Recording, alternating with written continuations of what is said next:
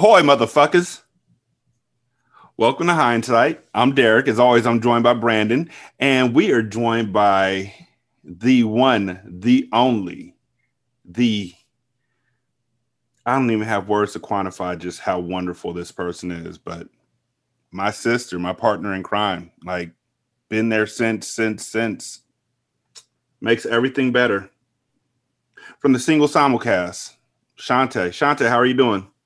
I'm great. Burr, burr, burr, burr. No.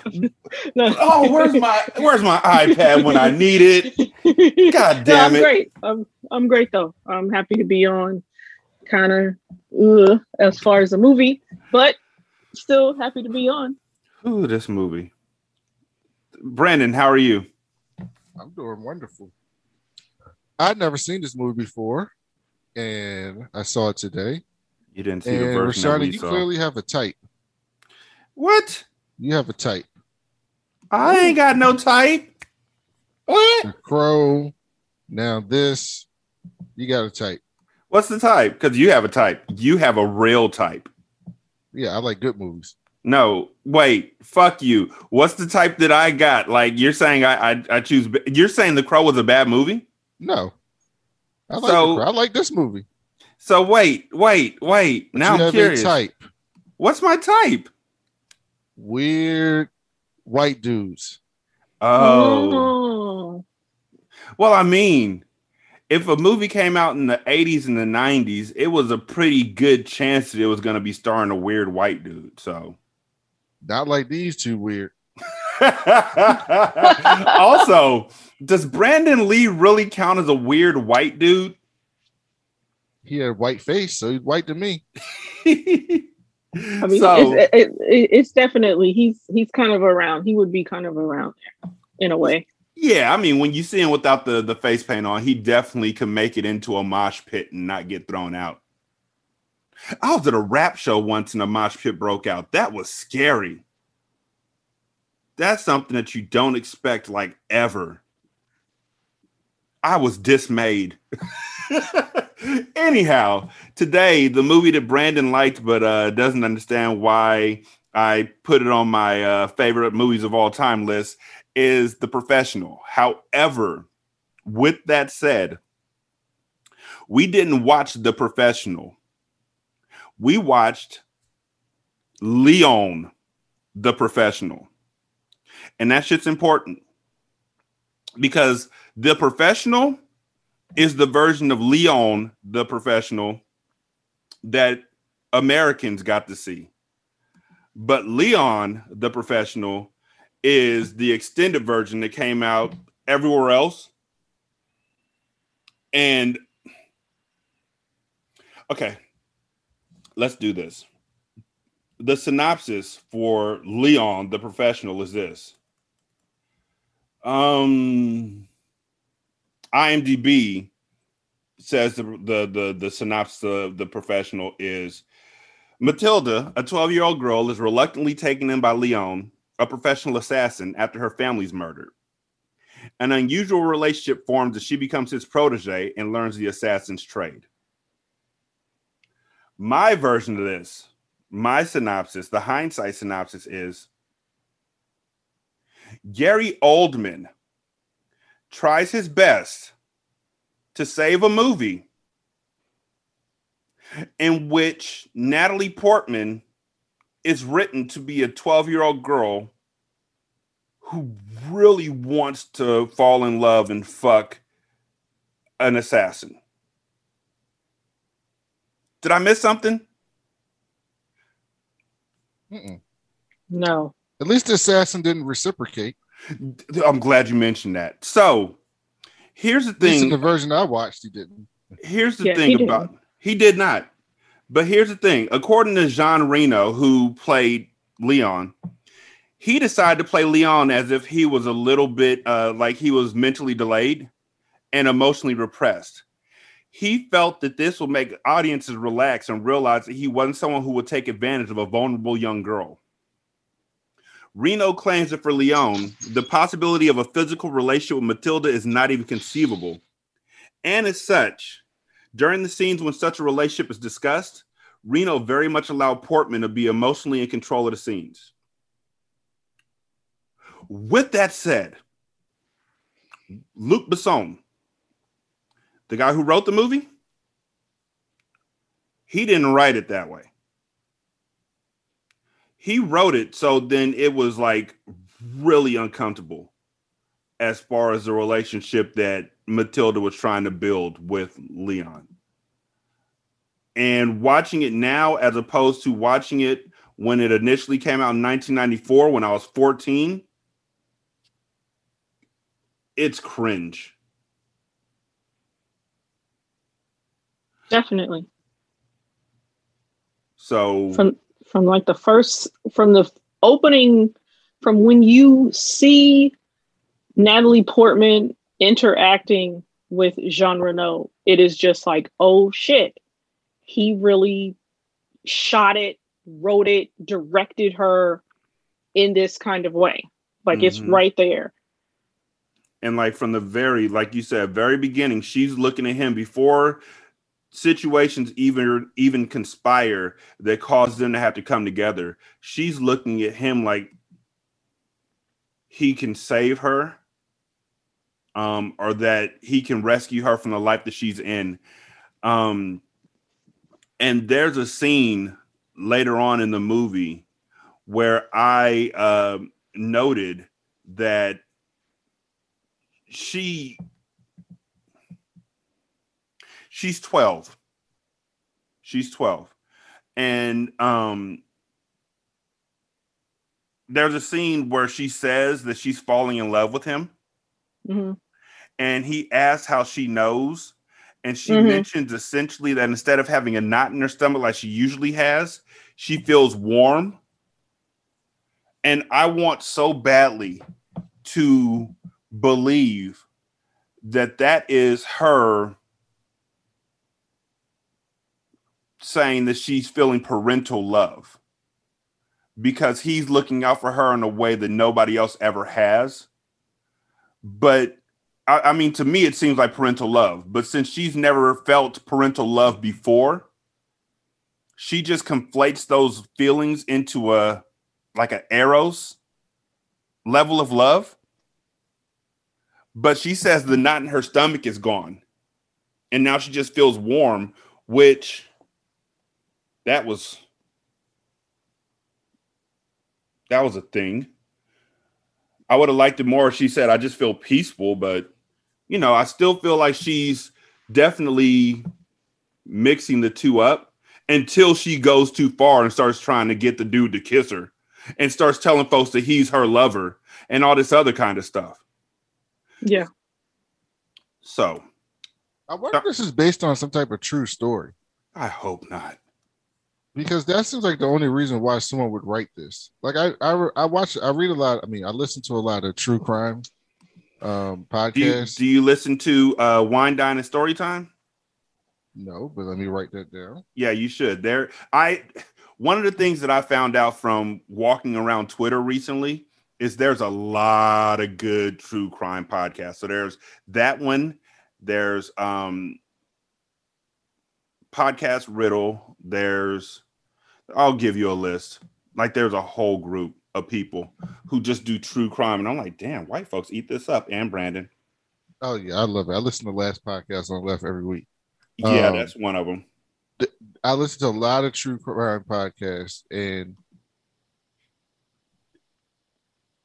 this thing is not that uncommon in that realm. I should, to I guess I should say.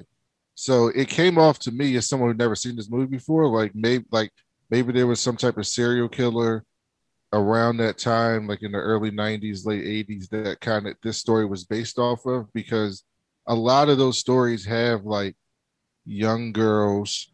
Usually, it's like 18, 17, 16, 15 age. Mm-hmm not mm-hmm. 11, 12, 13, mm-hmm. but it's usually like, you know, 15, 16, 17, 18 age. Those, a lot of those true crime stories have like a lot of young girls that age who are like somehow intrigued with this serial killer and, you know, tries to get get around the serial killer, follow it around. You know, sometimes they have statutory stuff. Like it, it, it that's very common in the serial serial killer, you know, true crime genre. So I was wondering, I was just curious if that was based on somebody real.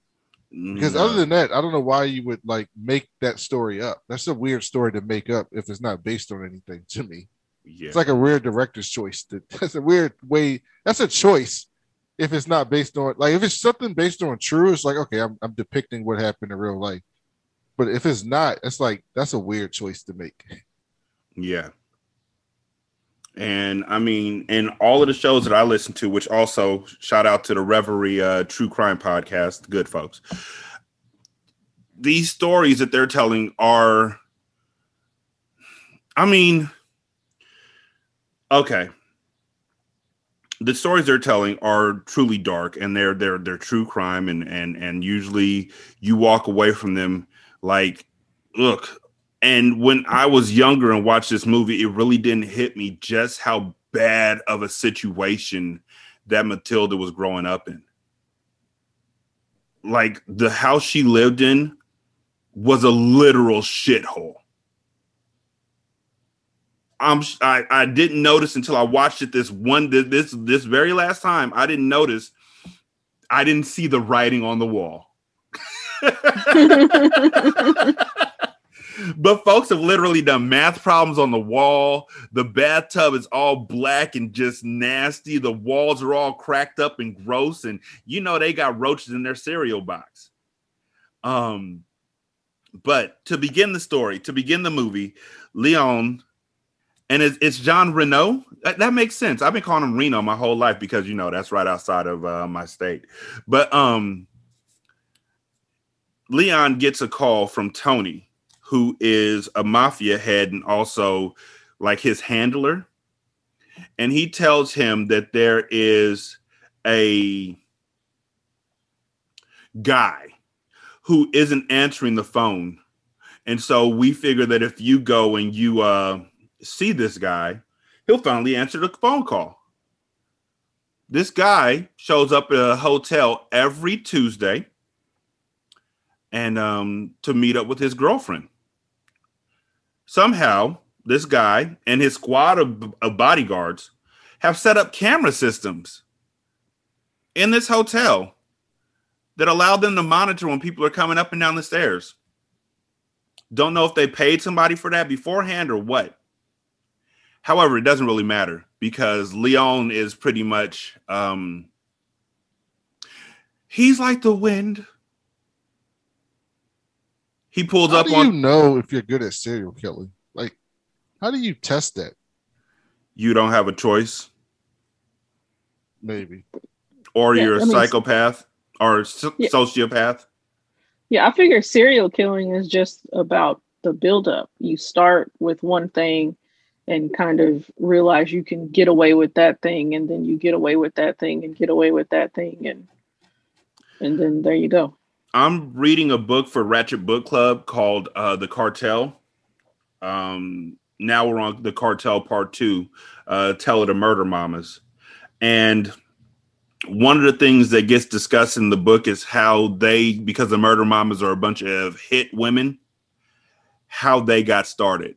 And basically, what they say is the first time they did it, they felt sick to their stomach, but the second time it felt a little bit easier. You know, like the dude said on um on on Oz.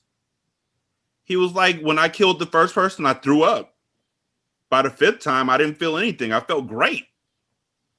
So some folks just have that that they're built for it, I guess, where it's just you get used to it over time. I mean, it's the same way that somebody who was in Vietnam, unfortunately, as time went on, you just get used to what you have to do to survive. And if it's your job, then it's your job. However, the bodyguards weren't prepared for uh, Leon, and um, so the squad of bodyguards and two people of color, and one of them is uh, indigenous American, and they nicknamed him Tonto, which is fucked up. Very. Um, Tonto, the indigenous American, is guarding like the, the bottom floor, and Leon sneaks up on him and grabs his uh his walkie-talkie and has him call up to the front. And so the guy who's hiding out, Mazzoli or something like that, says, "Yo." And the indigenous American bodyguard is like, "There's somebody down here to, to that needs to talk to you. He's coming up." And he says, "How's he look?" And then the indigenous bodyguard's like, "He looks serious." And then he's dead. Also, the black guy who's bodyguarding is dead. They don't even show him dying. It's just implied. He went down the stairs and then you hear two shots. He hangs somebody from ceiling tile, tiles, which is incredible because those ceiling tiles must have been strong as shit. Um, and he How shoots is all this shit going down in an apartment building and no one calls the cops for 50 fucking minutes? This is the question. How Even is- in New York in 1994. Even in New York in 1994. how does um four or five bodyguards that are left over run out onto the balcony and then like this steel door like the ones they put in front of uh gross or in front of bodegas uh, when they close up at night how's that just slide down over a, a, a penthouse balcony I think that was part of his security system. How's he have a security system in someone else's hotel Because if you're rich and you book the same hotel room every week, it's your room. well yeah so all it is um Unable to process your request. Try again later. Oh, my, my, my watch won't mind its own business. Um, so then after all of that, it's just all he wants her to all he wants him to do, dial this number, talk to this dude. Uh, the dude's girlfriend comes out and is like, I'm gonna talk to you later, baby. And she just bounces out on his ass. And on the way home, was that his girlfriend? no, but we're gonna call her his girlfriend for the day at the very least. Okay. She was I, I don't want to imply that she was a sex worker. We don't know. She didn't seem like she cared too much about that nigga. She dipped out quickly, hella quickly. Um, and on the way home, Leon gets his two quarts of milk from the bodega.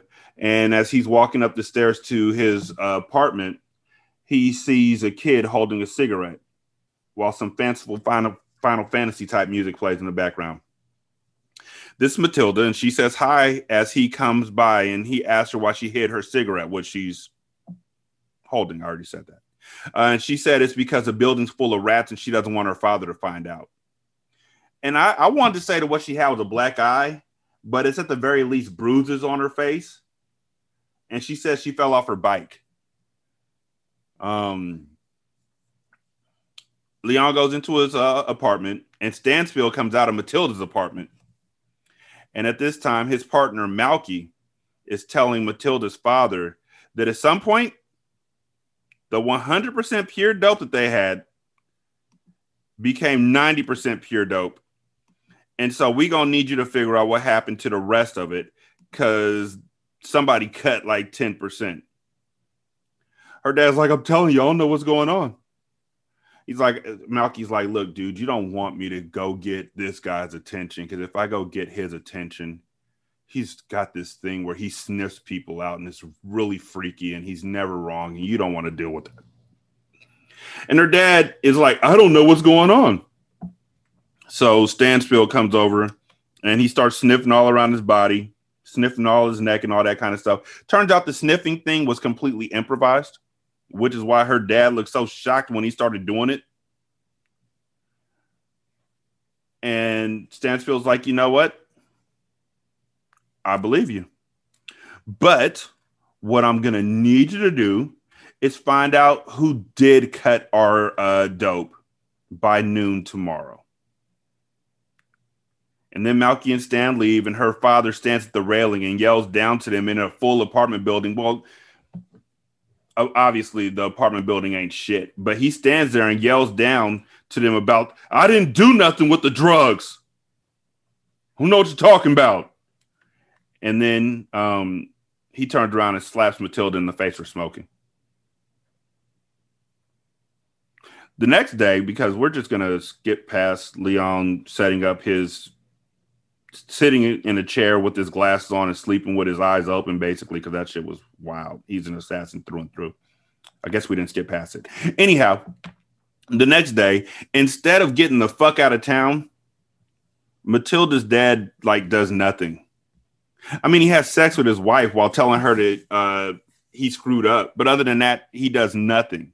And Matilda's school calls and asks why she hasn't been at school in two weeks. And Matilda acts like she's her mom and says, Because she's dead. Which is a really stupid lie that a kid would think was suitable for this circumstance. Your child hasn't been to school in two weeks, Mr. Jones. I wanted to know what was going on. He, uh, he, uh, he got kidnapped. Yeah. And then we couldn't pay the ransom.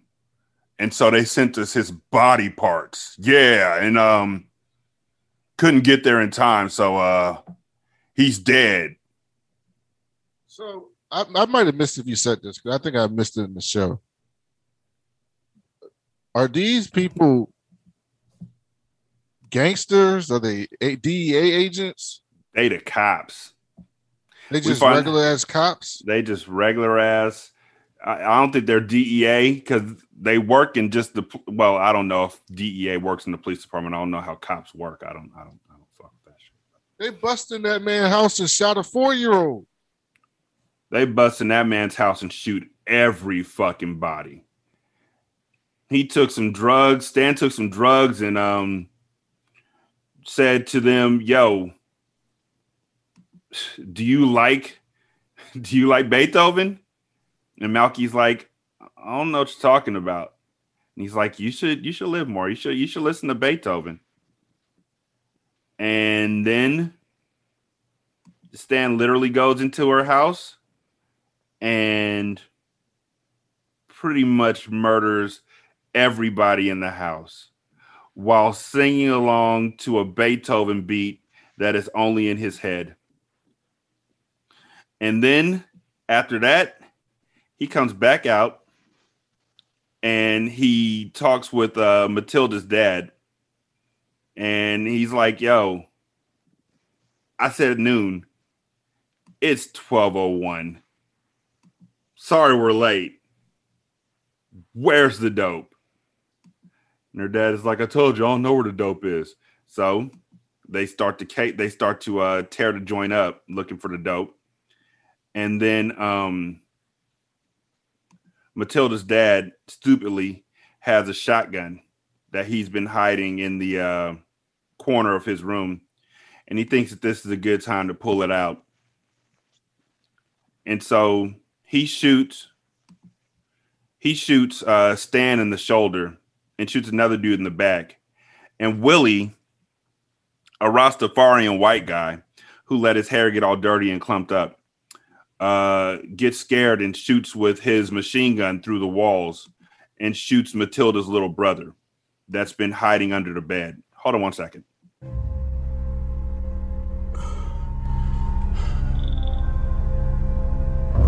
Can you hear it? It's like when you put your head to the grass,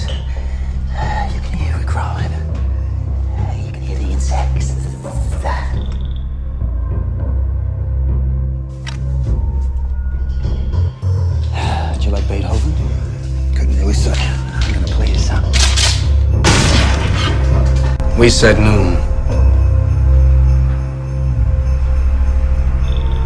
I've got one minute past. You don't like Beethoven. You don't know what you're missing. Overtures like that get my juices flowing. So powerful. But after his openings, to be honest, he does tend to get a little fucking boring.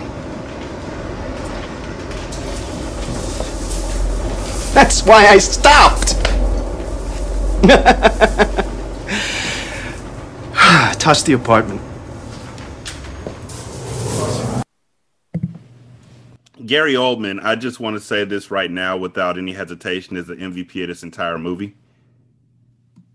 Every opportunity he got to be great, he was like, I'm not passing it up for none of you motherfuckers. I just want to congratulate him for everything that he's done in this movie and everything he brought to this movie. Because without him, you know. So then he murders the father and loaded him with hella shots because the father took one shot at Garrett at uh Stan and fucked up his suit, like shot up his hit his shoulder. An old lady comes out of her uh, apartment after it's all said and done. Is asked, "Why don't they leave that poor family alone?" So Stan licks one shot right past her head into the window and tells her, "He said go back inside." Matilda's walking back from the store and sees the carnage in the apartment and walks right past the Leon's apartment. And she rings the doorbell and begs him to open the door. And he actually contemplates it. Like, what am I, what good can I bring to this before he lets her in? Uh, they see that there's one kid missing from the pictures, and the guy's about to knock on Leon's door. But then Matilda turns on the Transformers hella loud. So the guy walks away. And another dude is like, yo, I'm gonna go and ask a super about a little girl, a missing little girl in the midst of a massacre, and I don't think that's wise. The cops come and and Stan tells the Rasta man Willie to talk to the cops, and Willie asks what should he tell them, and Stan says, "Tell them that we were doing our fucking jobs." Brandon, how'd you like the intro? They murdered the entire group of people for no reason. hmm For what? Uh, a kilo of coke? Was that even a kilo? It was one. Uh, uh, it it it was part of a whole though. They wanted their whole 100% uncooked dope or uncut dope, and the dad lied. What I was wondering about was what the fuck was the dad's job? Was he a cop? Was he just a side dude that was that they found randomly, like a, a I thought he was a drug dealer. I didn't. I did not. He seemed too inept. What'd you think, Shante? Uh, the opening's fine. I don't know if the dude was a drug. It's unclear what his real job is. Uh, as far as the dad, it's unclear whether he was just supposed to be holding the dope, if he was supposed to distribute the dope at some point, or whatever. It's it's definitely unclear. Mm-hmm. It's just clear that he fucked with the wrong motherfucker and died for it. Like that's clear. Mm-hmm. But what his you know job description is is is unusual. So Matilda um go is in Leon's uh, apartment and he's like, I'm sorry about your family. And she basically says, Fuck them all except for my brother. That motherfucker was foreign. He was blameless. And she asks him what his what his name is, and he tells her, and she's like, cute name. then she opens up his gun bag and declares that the shit inside of it is cool and asks him to teach her how to be a hitman. So while she's asleep, he contemplates murdering her. this happens on the extended version. I had never seen this before, and I laughed. Like he holds the gun to her head and really thinks about just shooting her in her sleep, but doesn't. Uh, he does tell her the next day that she has to get the fuck out after breakfast, and she's like, "If if you teach me how to be a cleaner, I'll teach you how to read." I was very I was very confused about that part. Why why did he run up on her while she was asleep? Cause she's more trouble than she's worth. She ain't his kid. Yeah. Yeah. I think yeah, I figured it was he could end it right now, get rid of her. She al- I mean, she's already like her family's already dead. Nobody's really gonna care. And it would just be over. And he could just move on with this. He could just continue with his life being a hitman and not be responsible for this 12 year old girl. But he Mhm. has a heart.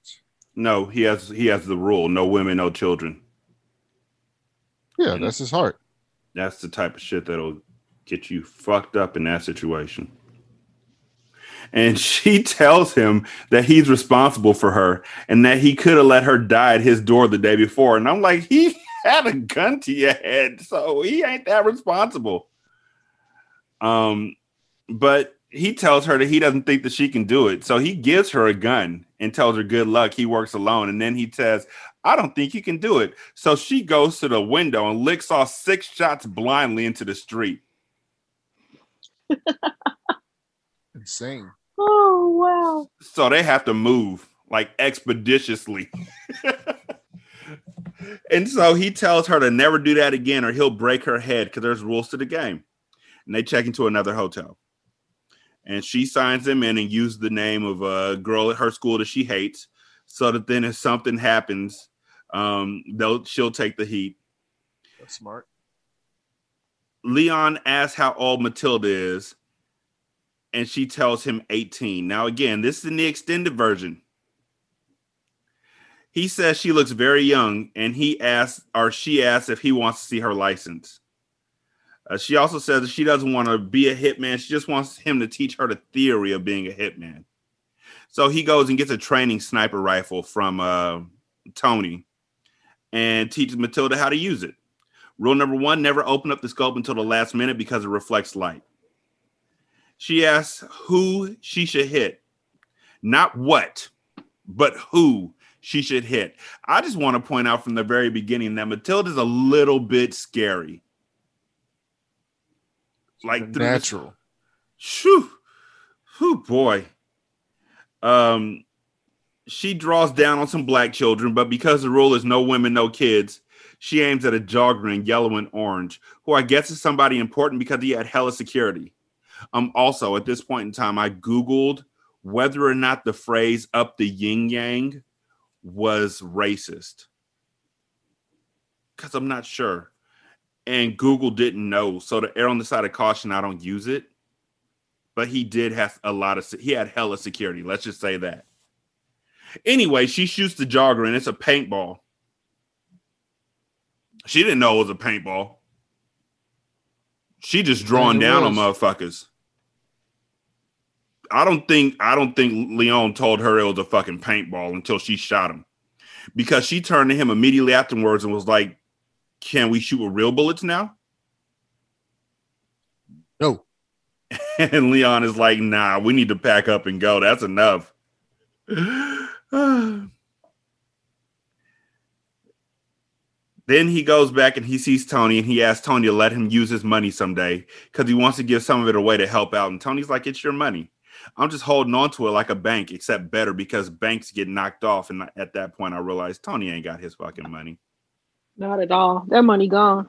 Point scene money gone. Was it the wire where he, where somebody was like, "Yo, the problem is when you hold on to somebody else's money, you start thinking it's your money."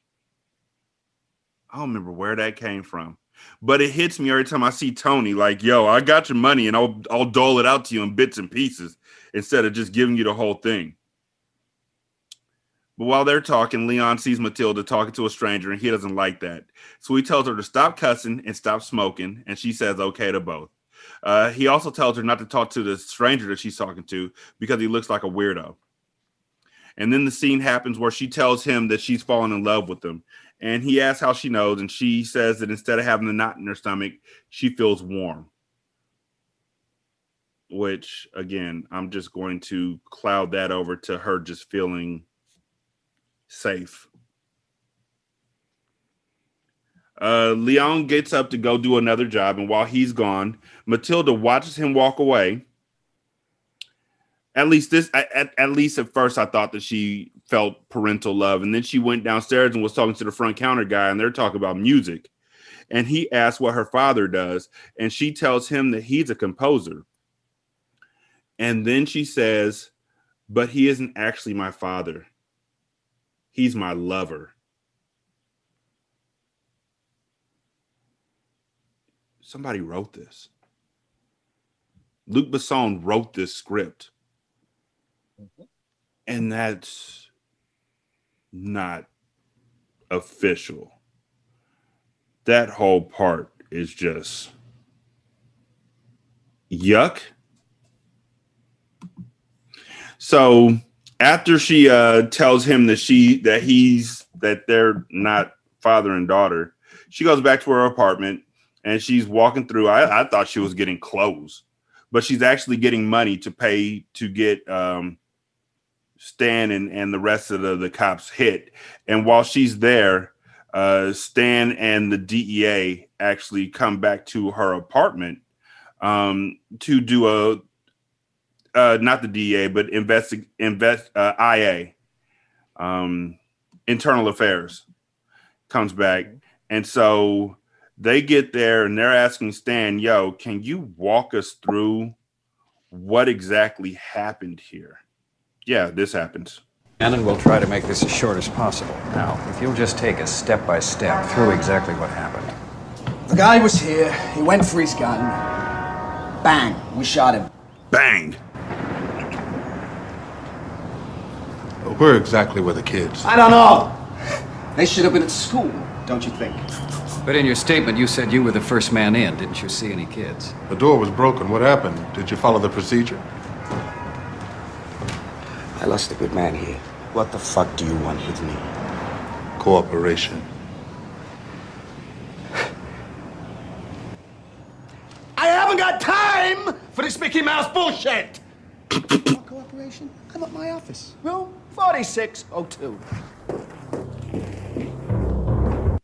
I got time for this Mickey Mouse bullshit.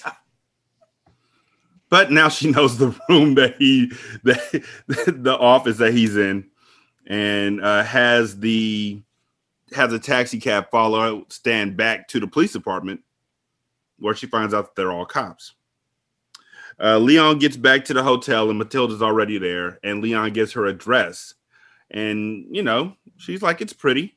And then there's a knock on the door, and it's the hotel manager with two men for backup, and he doesn't look happy at all. So they have to move expeditiously. And when they get to their next location, Matilda attempts to pay Leon to go and kill Stan and the cops who killed his killed her family. And he tells her no, but that she could do it herself. And this again is in the extended version. He tells her that nothing to say once you kill someone. So she plays Russian roulette to threaten him into saying that he loves her. He snatches her hand away from her head right before she pulls the trigger and a bullet goes into the wall.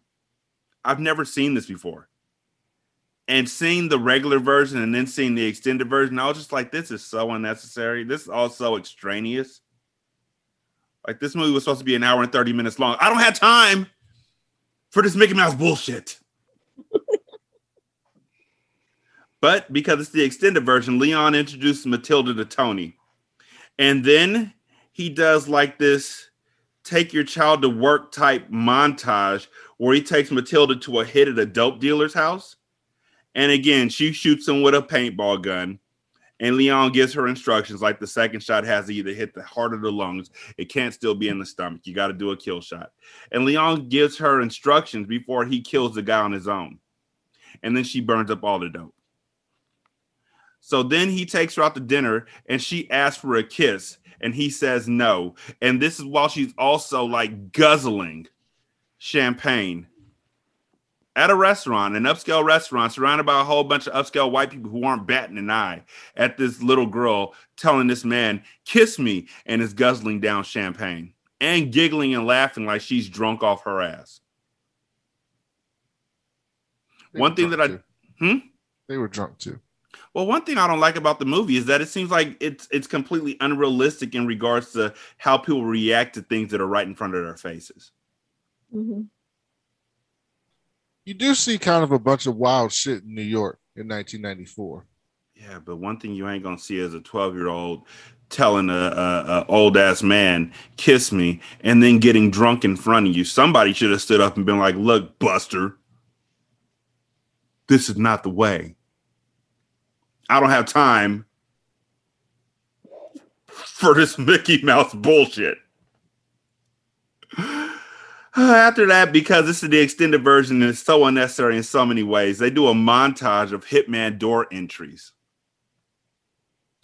And in the last Hitman door entry, uh, the guy is overzealous, so they he shoots through the door, like shoots holes through the door. So Leon tells Matilda about his ring trick and throws a grenade into the room.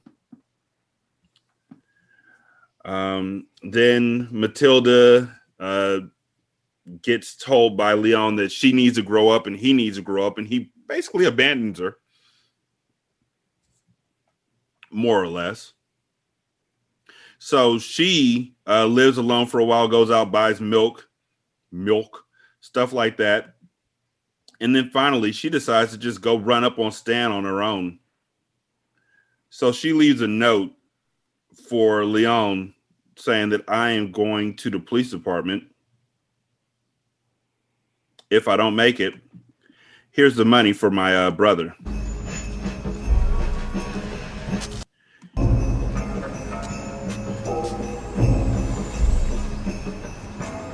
She goes in with a bunch of food, like she's a pizza delivery person, and again walks into a police department with a box of food and a bag of guns, and walks into the men's restroom.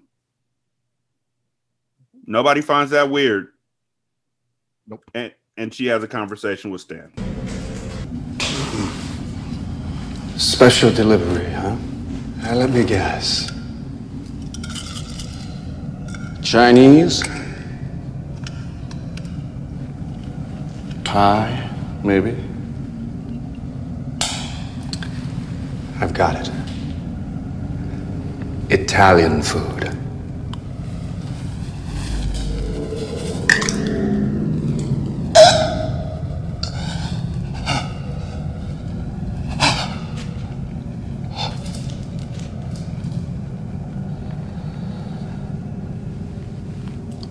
What's your name, Angel?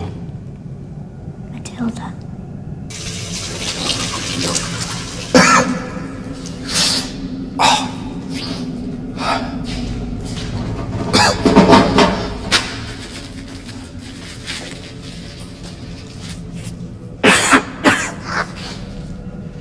Tilda. I want you to put the sack on the floor.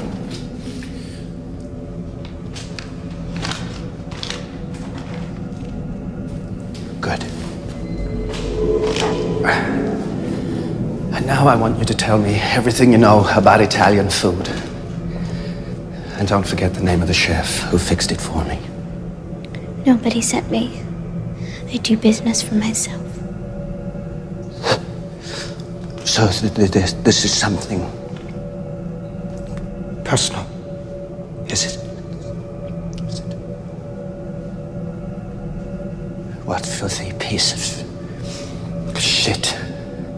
did I do now? You killed my brother.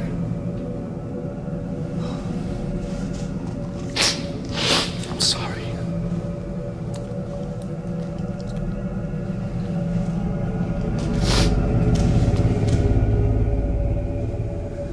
And you want to join him?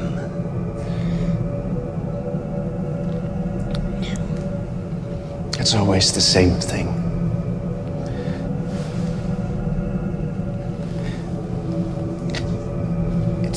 Start to become really afraid of death that you learn to appreciate life. Do you like life, sweetheart? Yes. It's good.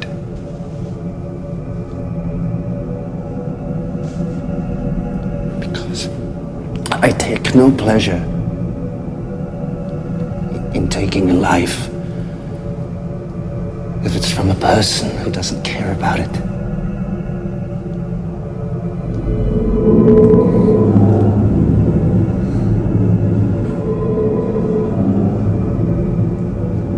Stan! Stan? Shit, Stan, I've been looking all over for you, man. They said check upstairs, and I was upstairs. I came down I'm here. busy. It's Malky, man. He's dead.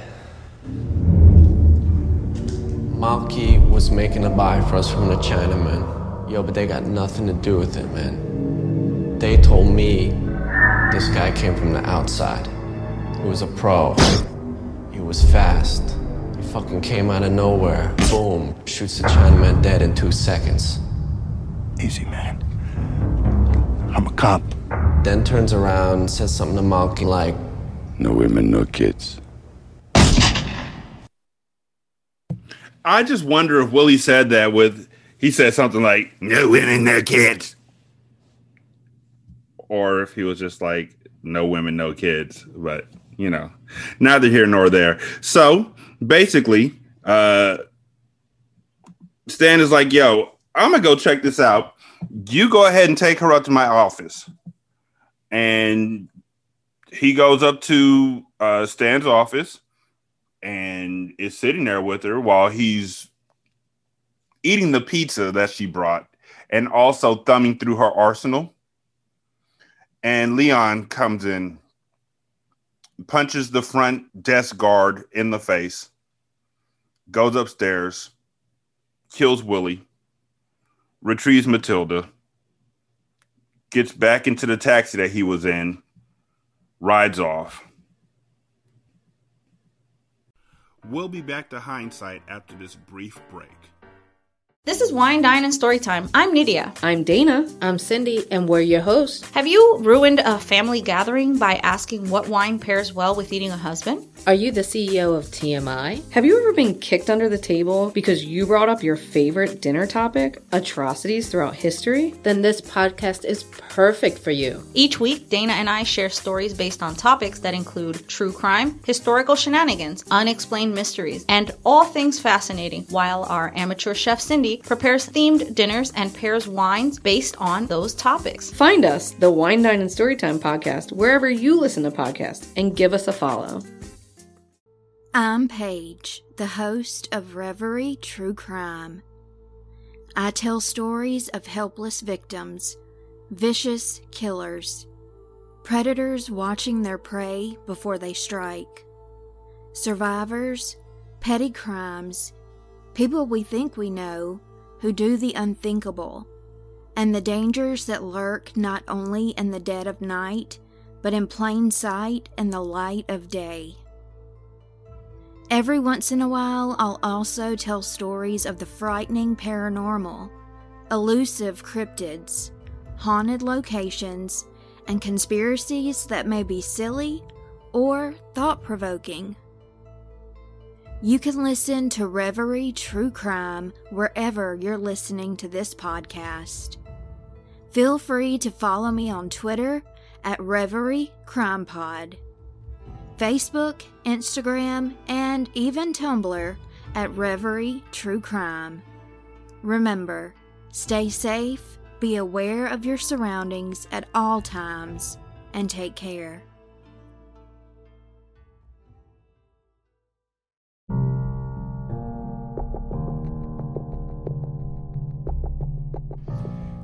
Scary ghosts, creepy serial killers, horrible horoscopes.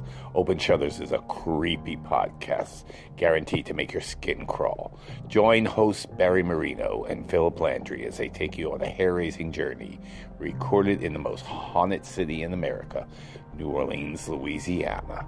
Open Shutters is available on Spotify, Anchor, Apple, Google, and many others. Enjoy the view from the open shutters, but don't fall out of the window.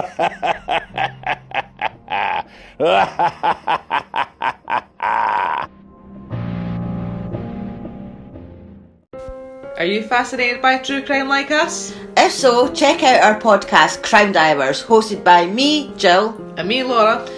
Look out for new episodes every Tuesday when we discuss true crime from around the world. So, what are you waiting for? Come join us as we dive in.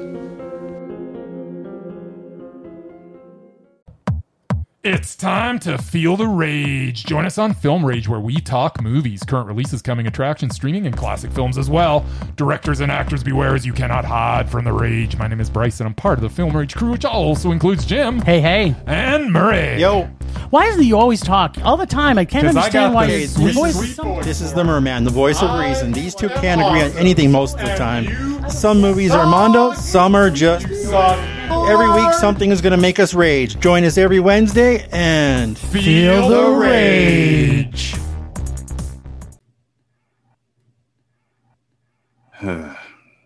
God. So, Shantae, you saw Leon the Professional, right? Yes.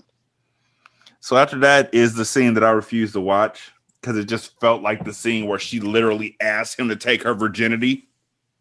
Oh, okay. Yeah, yeah, yeah, yeah, yeah, yeah. So we skip past that, like her getting all dressed up in in the dress that he bought her and everything, and asking him to take her virginity, which is just like not cool in a billion different ways. Um, I just want to make sure that, that was that scene because I don't remember or I didn't see it. Uh, Yeah, but they, it's- Hmm? It's that scene. I mean, he re- it's yeah. I mean that that happens, and he tells her, uh, he recounts why he ended up in America. I think during that scene, where you know she's saying what she's saying, but then he's telling her, uh, he tells her this whole story about how there was a girl who he liked. I'm I'm assuming in Italy because I'm assuming he's Italian. There was a girl that he liked who came from a well-to-do family whose father did not like Leon because Leon did not come from a well-to-do family and the father kills the daughter because she's still seeing Leon and he ends up in jail for like 2 days or 2 weeks or whatever but they let him out because it gets ruled as an accident. And so then Leon rolls up on him with I get I guess with like a site or something, you know, some kind of long form or whatever. Mhm. That's what it sounded like. And he kills the dad. You know, he says that he had an accident and then he was on a boat or whatever and was out, you know, and came to see, you know, his dad here in America who was working for Tony and that that whole and you know he's never had a girl he says he's never had a girlfriend since then and and all this different kind of stuff and specifically says to matilda that is why he would not be a good lover which on the one hand uh throughout the whole movie i think you could say okay leon is not with this shit Mhm. at all at all like he is not with it but i feel like him telling her that somehow he has a deficiency on, of some sort because of his experience excuse me almost makes it seem like if he it almost would. calls into yes it almost calls into question the refusals that we've seen because i feel like without him saying that's why i wouldn't make a good lover Mm-hmm. It almost sound it, it it's like are we it you could it could go either way. It could be him saying he wouldn't be a good lover for anyone. You know like this is just him acknowledging his inability to be that person now. Or is it about him not being a good lover to matilda?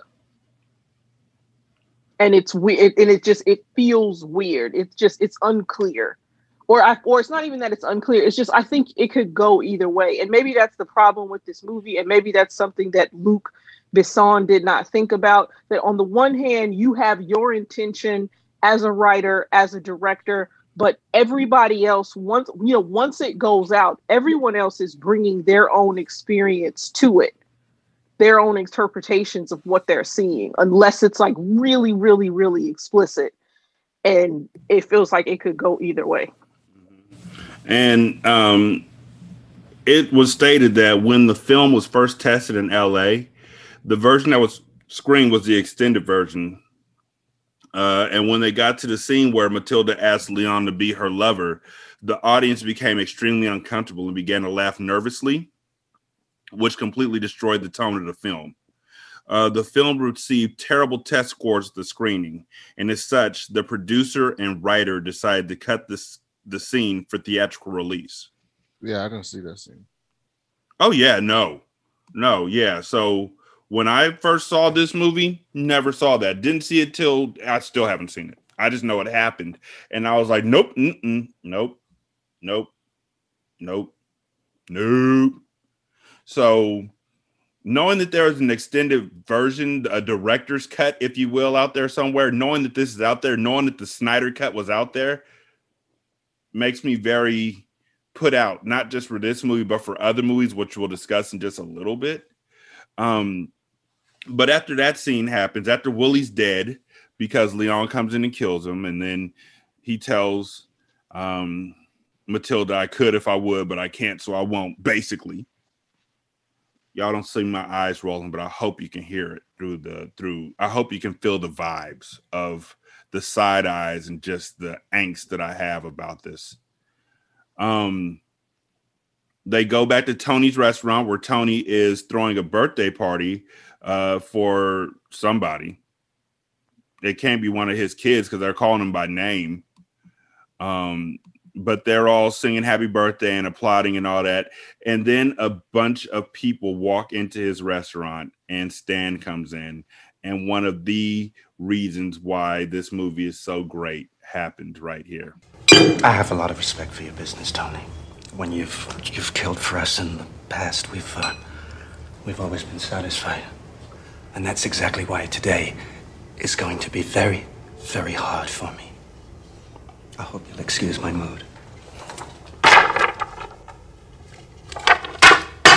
My man was killed right here on your turf, and the chinks tell me that the hitman was kind of the uh, Italian type.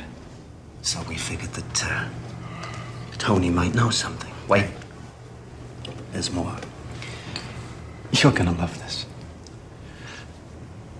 A few hours later, a little 12 year old girl comes into my office, armed to the teeth, with a firm intention of sending me straight to the morgue. And you know who came and got her in the middle of the afternoon, right there in my building? The very same Italian hitman.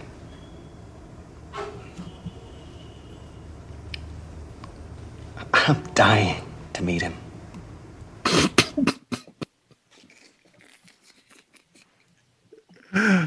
I'm sorry.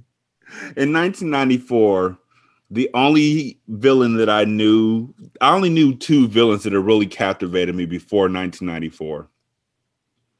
And it was Hans Gruber and the Joker from the 1989 Batman.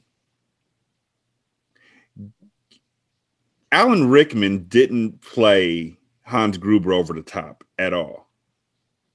Stansfield is over the top. And he's over the top in a way that is so sinister that it's just like every time I hear it, I just giggle. Brandon, what do you think about Stansfield? I didn't know what he was until we did this review. Even though I watched the movie, I was very confused to whether he was part of the law or against the law or in the law but against the law. I wasn't sure what was going on. I just know he was terrible. And it kept making me wonder like, you watch all these movies in the 90s and TV shows, and like 90%, 95% of the TV shows and movies that got cops in them, they're all terrible like in the 90s. Like every movie or TV show is dirty cop, bad cop, cop that goes too far, cop that doesn't listen to people, cop that's over aggressive, just over and over and over again, like every single thing. And then people go, oh, you know, but most cops are good cops. And I'm like, why is every movie bad cops? like y'all watch these movies and like watch all these bad cops. Like everything else in movie and TV shows y'all believe when you see like stereotypical black people, you think and you don't live around black people, you think, oh, that must be how black people are. Uh, same thing with uh, other races of people, but with the cops, it's like, oh, no, that's just TV. And this is another example of that. Yeah, no, he really did make me believe that at the very least, New York cops weren't shit. like, I don't know. I was 14. I wasn't going all the way out until into all cops were assholes at this point in time. The only thing that happened at that point in time with us was Rodney King that I knew of. So yeah. So Tony gives up uh he gives up the ghost. He he snitches on where uh Stan can find Leon at.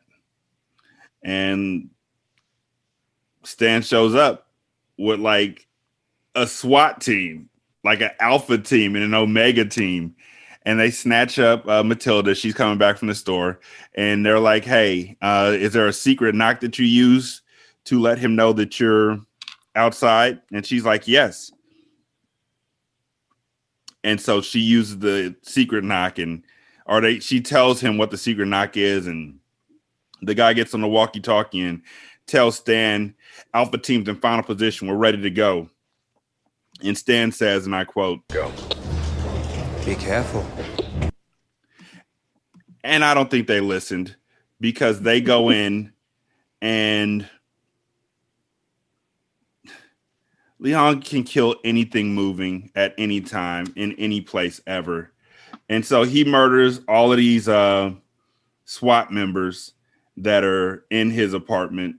And honestly, I didn't know if this was his actual apartment, if they went back to the first apartment, or if they were where they were at this point in time because they've moved so many times. But basically, Leon knows the ins and outs of the entire place.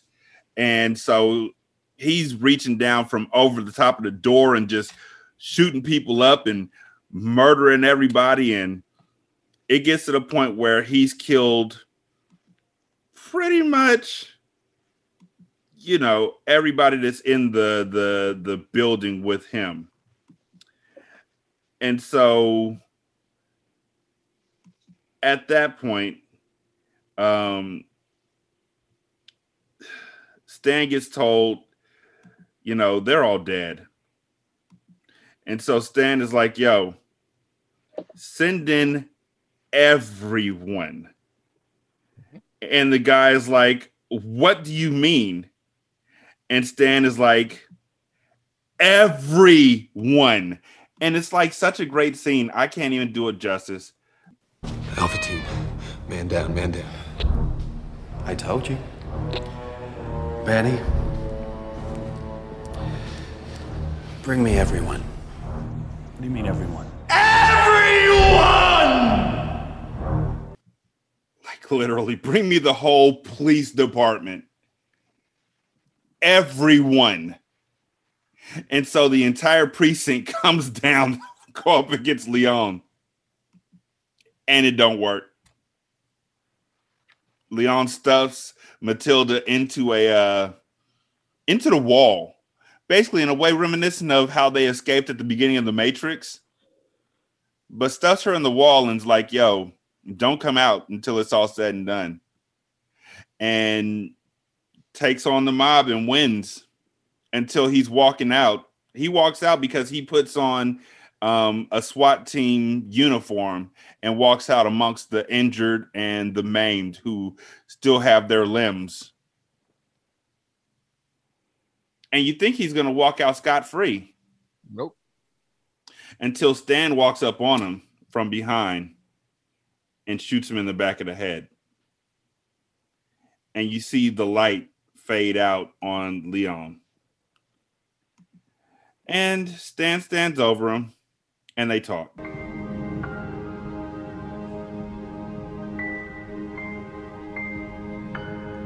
God, I forgot this is the extended version. Why the fuck did they have him walking up on this motherfucker for like three minutes holding out a gun? Shit's on some Christopher Nolan Batman shit. So, anyways, he walks up on Leon and he pulls the trigger and basically dome shots him. But before he dies, Stan comes over and is like, Is there any last words? And Leon is like, Are you Stan? And he's like, Yeah, I am. And he's like, Yeah, I have a message for you from Matilda. And so uh, he puts something in his hands and then he dies. And Stan opens up his hand and it's a grenade, a ring, a pin for a grenade.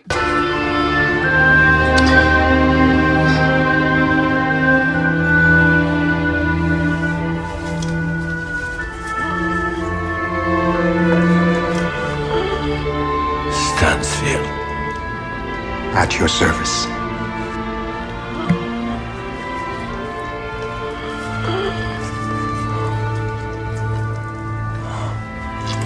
This is from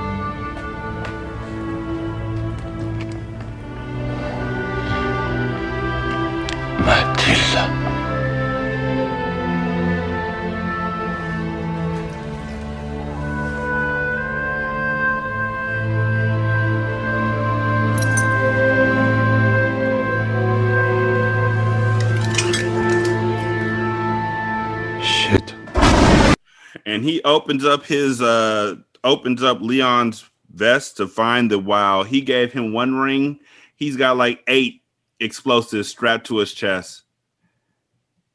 And so Stansfield dies in a blaze of glory as the entire bottom floor of this uh, building gets blown out. So obviously Leon's dead. Stansfield's dead.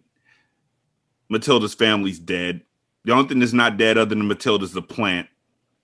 So her and the plant go to another school, or go back to school rather, where she checks in and they're like, Why were you gone for so long? And she was like, You really wouldn't believe it. Didn't she tell the principal she was dead? Yeah. Earlier, well, her her mom, who had a deep voice like a guy, tells her that she was dead. And so she goes, I'm sorry, she goes and sees Tony at first. And Tony's like, Leon's dead? And he's, she's like, Yeah, he's dead. And he Tony's like, So what I'll do is I'll start giving you money. I'll give you like a hundred dollars here, a hundred dollars there. You know, Tony's like the bank, except I don't get knocked off. And that's when I was like, I hope Tony gets knocked off. She living on her own. Nope, she goes of back Leon's money. off of Leon's money, but she goes back to the Spencer School mm-hmm. And rings the doorbell like she and try to smooth out her hair, and then tells the truth, kind of. Died in a car accident four weeks ago. It was terrible. You know, we didn't have the time to get to know one another when you first came here, but I want you to know that I'm not the kind of woman who'd let down a child, whatever her situation, whatever her mistake. So I'm going to help you and do my best to welcome you here again. But on one condition you have to stop lying to me, Matilda. I want you to take a chance and trust me. Now tell me what happened to you. Okay. My family got shot down by DEA officers because of a drug problem. I left with the greatest guy on earth. He was a hitman, the best in town. But he died this morning, and if you don't help me, I'll be dead by tonight. I feel like the teacher was like, all right, she's still lying. like even though that music was playing, I feel like the teacher was like, "You still in this book? I literally just opened up to you, and you, ah, motherfucker." All right, fine. So she takes her in, and she goes and finally plants the the the the plant that Leon had in the pot and carried with them everywhere. She plants it outside, so it finally has roots, and that implies that she finally has roots, and she probably grows up to be a really well maintained hit person because as soon as she's able, I'm sure she went back to Tony and was like, "Put me to work. I want to make more monies." And that's the end of the movie. Hmm. She's Black Widow. More or less. Yeah. More or less. So again, Brandon, with this being your first time seeing the movie, A, what'd you think? B, Stansfield's the shit, ain't he? Yeah, I mean he's the MVP. Uh, I mean the movie's cool. It was it was a cool watch. I didn't watch the long ass version. I was gonna say, stay watched- away from that fucking extended version. but uh, I did watch. I did like the movie a lot. I think the regular version is like an hour and 30 minutes long. Something like that. And so the extended version, one hour and eight minutes long. No, 108 minutes. Oh, so one hour, one hour and 48 minutes long. Um, which means the extended version is 133. Isn't that what you said, Shanta? Yeah, it's it's over two hours. it's 132 minutes long. So there's an extra 24 minutes of fuckery and her asking Leon to be her lover. Other things that could have been deleted from the movie were her and him playing the Guess Who type dress up game, where she dressed up like Madonna and danced around singing like a virgin. Mm-hmm. Now, with all of that said, still for the most part enjoy this movie a lot. I thought Natalie Portman did a great job in her first role. as- She was young in this movie. Like she was a little kid. This is like her her motion picture debut. She was 12 or she was 11, I'm sorry. And I thought that she did incredible too. Um, Gary Oldman did incredible. Jean Reno did what he does. Hey, yeah, yeah, yeah. Yeah, yeah, yeah. I've seen him in other movies. I saw him in what? Uh The Expendables. And same dude. Um I saw him in what else? The the Five Bloods. Same dude. Uh Alex Cross. Same dude. Couples Retreat, he wasn't the same dude, but he was close. He was just a freaky ass motherfucker. So I saw him in a lot of movies, and he does well being the same dude. Shanta, what were your thoughts? I actually think that Natalie Portman is the MVP. Even though all the different stuff is really fucked up, like the stuff that she's having to do is fucked Mhm. up, but she executes it in such a intense way Yes. that it's just I think that her ex I think that if she had executed what she had to do in a way that didn't seem believable, that didn't seem like she was really a live person doing this, like like she whatever she did, whatever she tapped into to create this character, she did it. Like that Yes. was it wasn't it wasn't like Matilda, this is a real person that she was creating. And I think she's and that's why I think she's the MVP of the movie. But I also understand why what she tapped into made at least American audiences uncomfortable because she it was really real. It wasn't a 12 year old kind of pretending something, kind of playing at it. It felt like that was a real whatever you thought a real 12 year old who understood whatever it is that they were attempting to do, whether they really could understand it once the rubber met the road, like for real, for real, but just whatever she was attempting to do, she mm. was really embodying what somebody might do in that situation. Like, I'm trying to flirt with you. This is what it looks like Very much so. and and so you know it's uncomfortable it's not cool but as a but natalie portman for lack of a better term pulls off whatever this character is supposed to be and you don't get that I like for whatever old boy wrote you don't get that without you don't get what we see without her pulling it off and i think it speaks to how good of an actress she is Yeah. then because she yeah she At it- it's 11. her At Yeah. 11, like, yo, you know what? I didn't even think about it like that, but 11, she, without this movie, or without her in this movie, rather, don't nothing move without the money. And if she played this any other way, everybody would have been laughing at the role that she was playing. Like it wouldn't have been an uncomfortable thing. Um, I mean, it would have still been uncomfortable, but somebody else with less talent could have came in there and played it completely different, and would have been like a, a you know who else I could have saw playing this role at that age and making it like doing this well of a job. And I hadn't seen her again for a really long time. What did I end up seeing her again on recently? Very recently.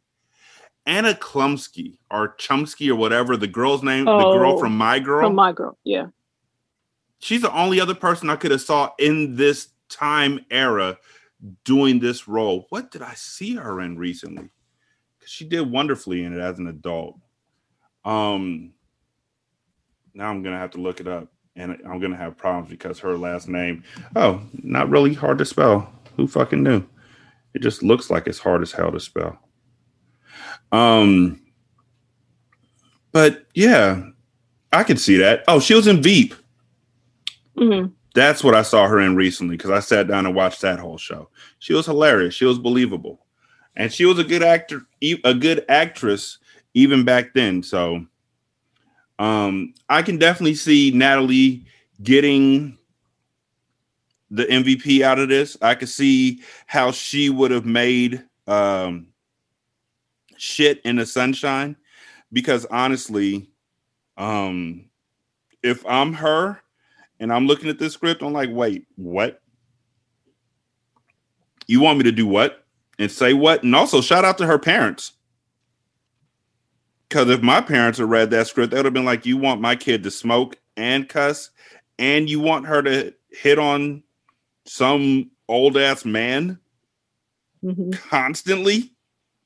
Nah. We're gonna pass on that one and we're gonna take this thing that Disney's got going on. Uh Clarissa knows it all or whatever the fuck. Like you out your fucking mind, Luc. And now she's Thor. And now she's Thor. I can't fucking wait. Natalie Portman is such a fucking talent. And it was a, an absolute joy to see her um, doing this role. But like I said, that whole guess who segment of the movie was just fucking stupid. So I could do without that. Um, other trivia. Benny, the dude who was standing at the door when Stan came when they burst into the uh, Matilda's family's ha- uh, apartment and murdered everybody. Benny was the one who shot who shot at Malky when he came out because he was so nervous. The big bald dude looked like he was black. Uh, his real name was Keith Glascoe, and he later became a member of the New York Fire Department, uh, Ladder Company Twenty One in Hell's Kitchen, and courageously he uh, passed away in the collapse of the World Trade Center towers on September 11th. So love and respect. Shout out to him for that. Uh, Natalie Portman beat out 2,000 other actresses to get the role of Matilda. Um, and the one thing that Natalie Portman's parents were worried about was the smoking. So they worked out a contract with Luc that there could only be five smoking scenes in the film, and that she could never be seen to inhale or exhale smoke, and that she would give up smoking during the course of the film. Hmm. Which is dope. So, Also- so, um, so the parents say the only thing that they cared about was the smoking, right? Was the smoking? Yep. So it makes me wonder.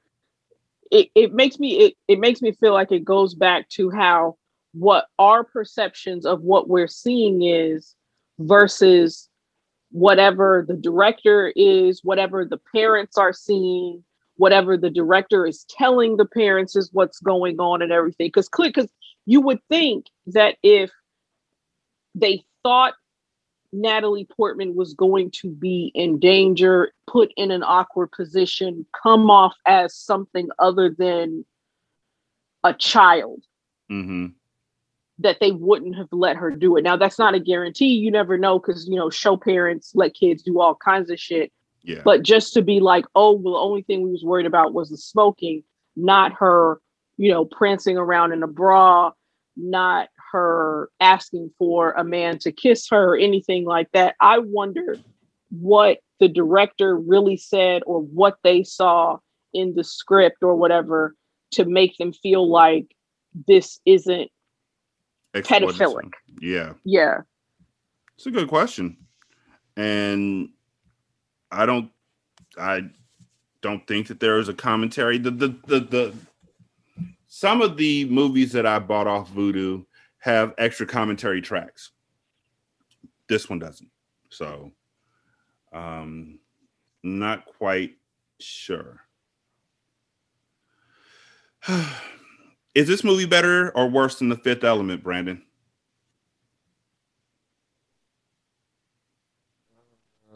I haven't seen the Fifth Element in a long time. I remember it being good, so I'm not gonna I'm gonna say worse, but I haven't seen it in a long time. Okay, you just wait. Just you wait. Just you wait. So, yeah, I think that about uh sums it all up. Oh, also, Liv Tyler was considered for the part of Matilda, but she was too old because she was 15. Oh man, Yeah. that could have went. Oh man. Yeah. See, because then it, because see this, and this is the other thing too, is I like because thinking of Liv Tiger Tyler, like Liv Tyler is very shapely, is Yes. a is a is a shapely woman, and was a shapely teenager. Yes, there was a movie, And- Em- Empire Records, was it? Yeah, Yeah. And I mean, she's even. I think she was even in a. Uh, oh, what is it? That crazy. I think is what it was. The uh, video, you know, it, with the her and Aerosmith. Silverstone. Yeah, the Aerosmith video. Yeah, and so yeah, she's you know she's clearly a tall woman, and she is a a shapely woman, and so yeah, oh, this would have hit way different Yeah. with someone with a different body type. This would this yeah, and and I and I feel like yeah, it almost there's a point where it feels like on the one hand it feels like it's supposed to be titillating or whatever or weird and on the other hand because Natalie Portman is clearly a prepubescent girl like Mhm. clearly that it almost seems plausible that Jean Reno's character really is not with it. It's just like, no, this is like it it, it almost feels plausible that he really is playing it as like, no, no, no, no, no, no, no. I'm not thinking about this at all. There is no temptation or anything. It's just like I am not with it. Mm-hmm. That I don't think plays With Liv Tyler. uh, with a, with Liv Tyler or a different body shape. Yeah, definitely. Because at any given moment that she's on the screen, it feels like, and that's why when that's that's why I said what I was saying that it feels like it's almost like paternal. And then she keeps talking, and you find out that it's not. But it's it's because of the way she looks. Like there's no.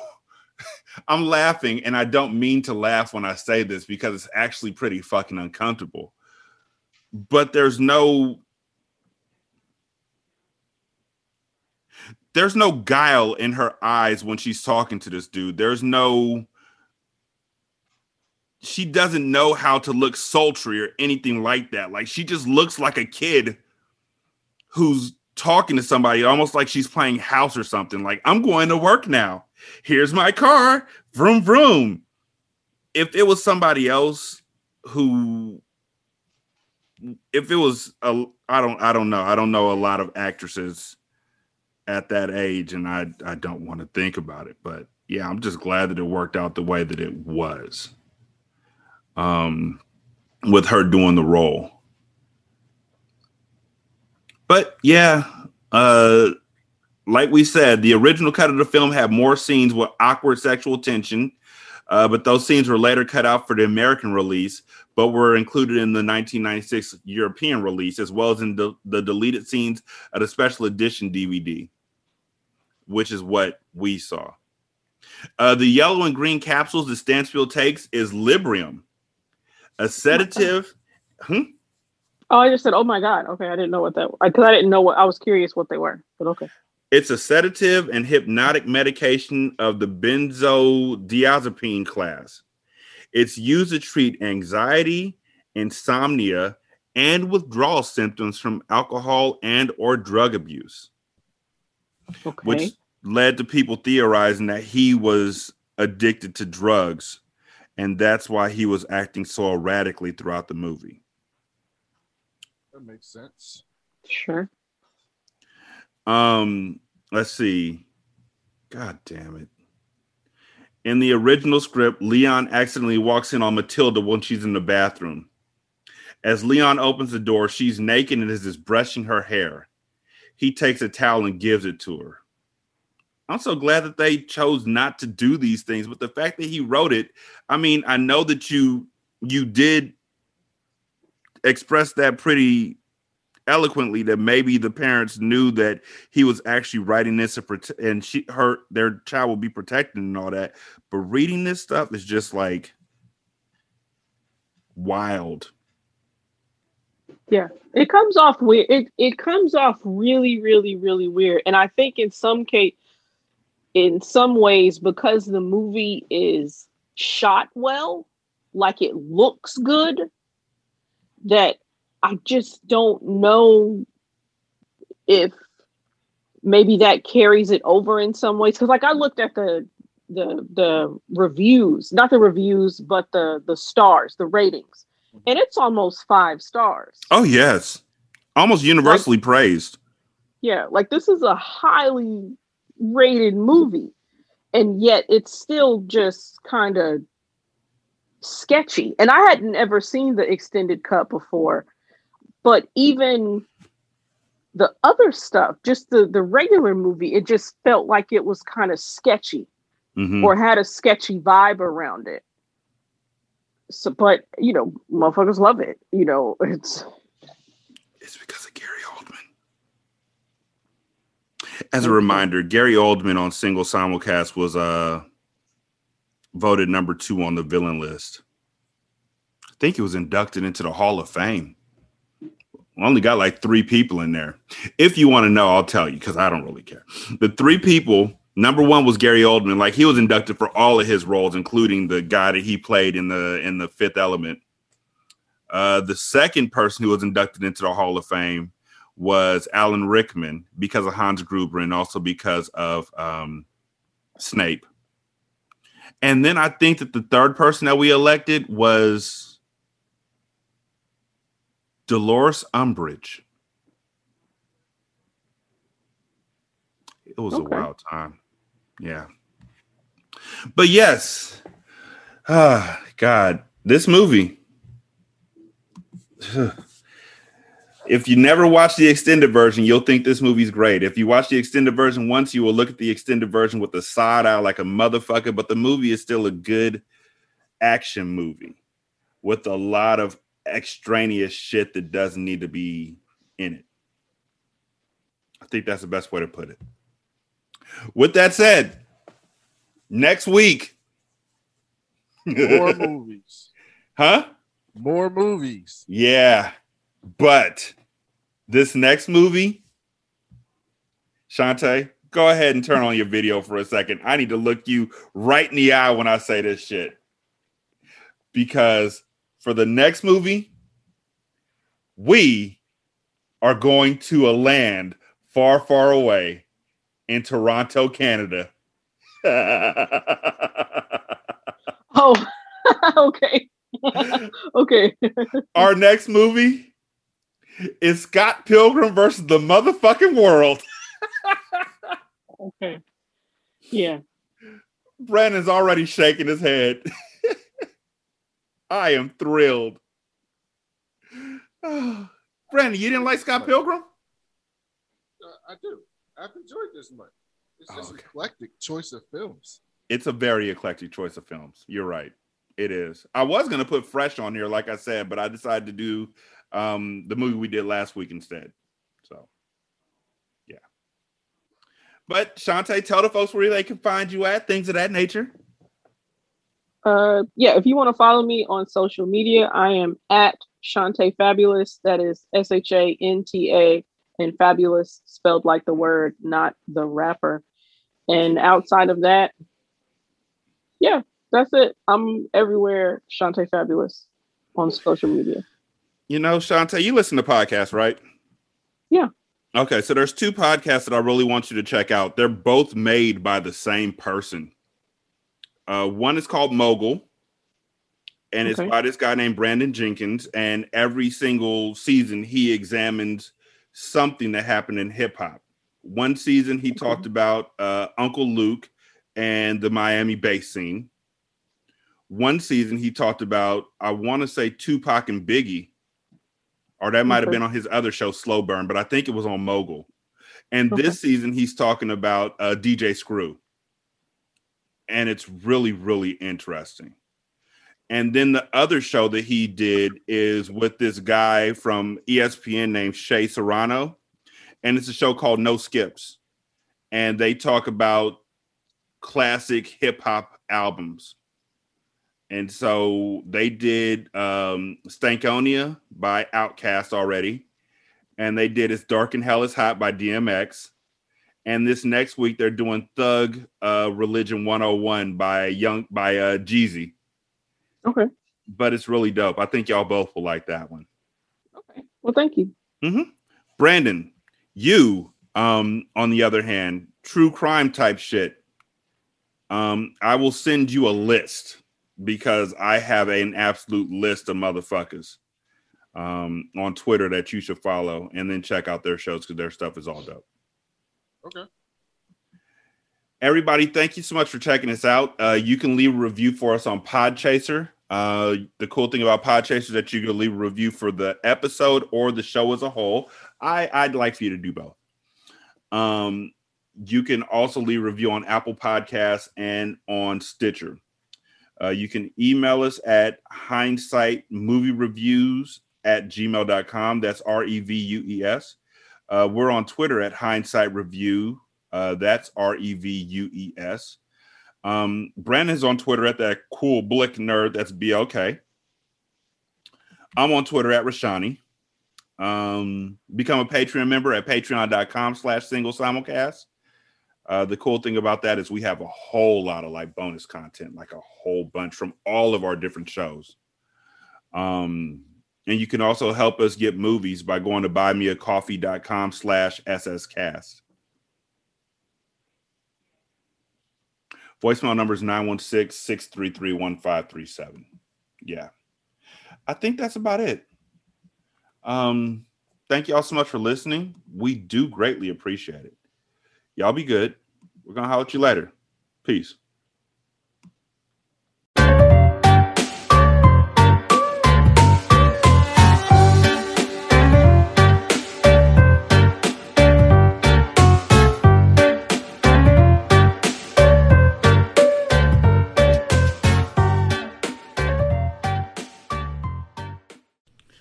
Music for Hindsight is Coffee by Cambo Smith, and it's from the Free Music Archive. This is Single Simulcast.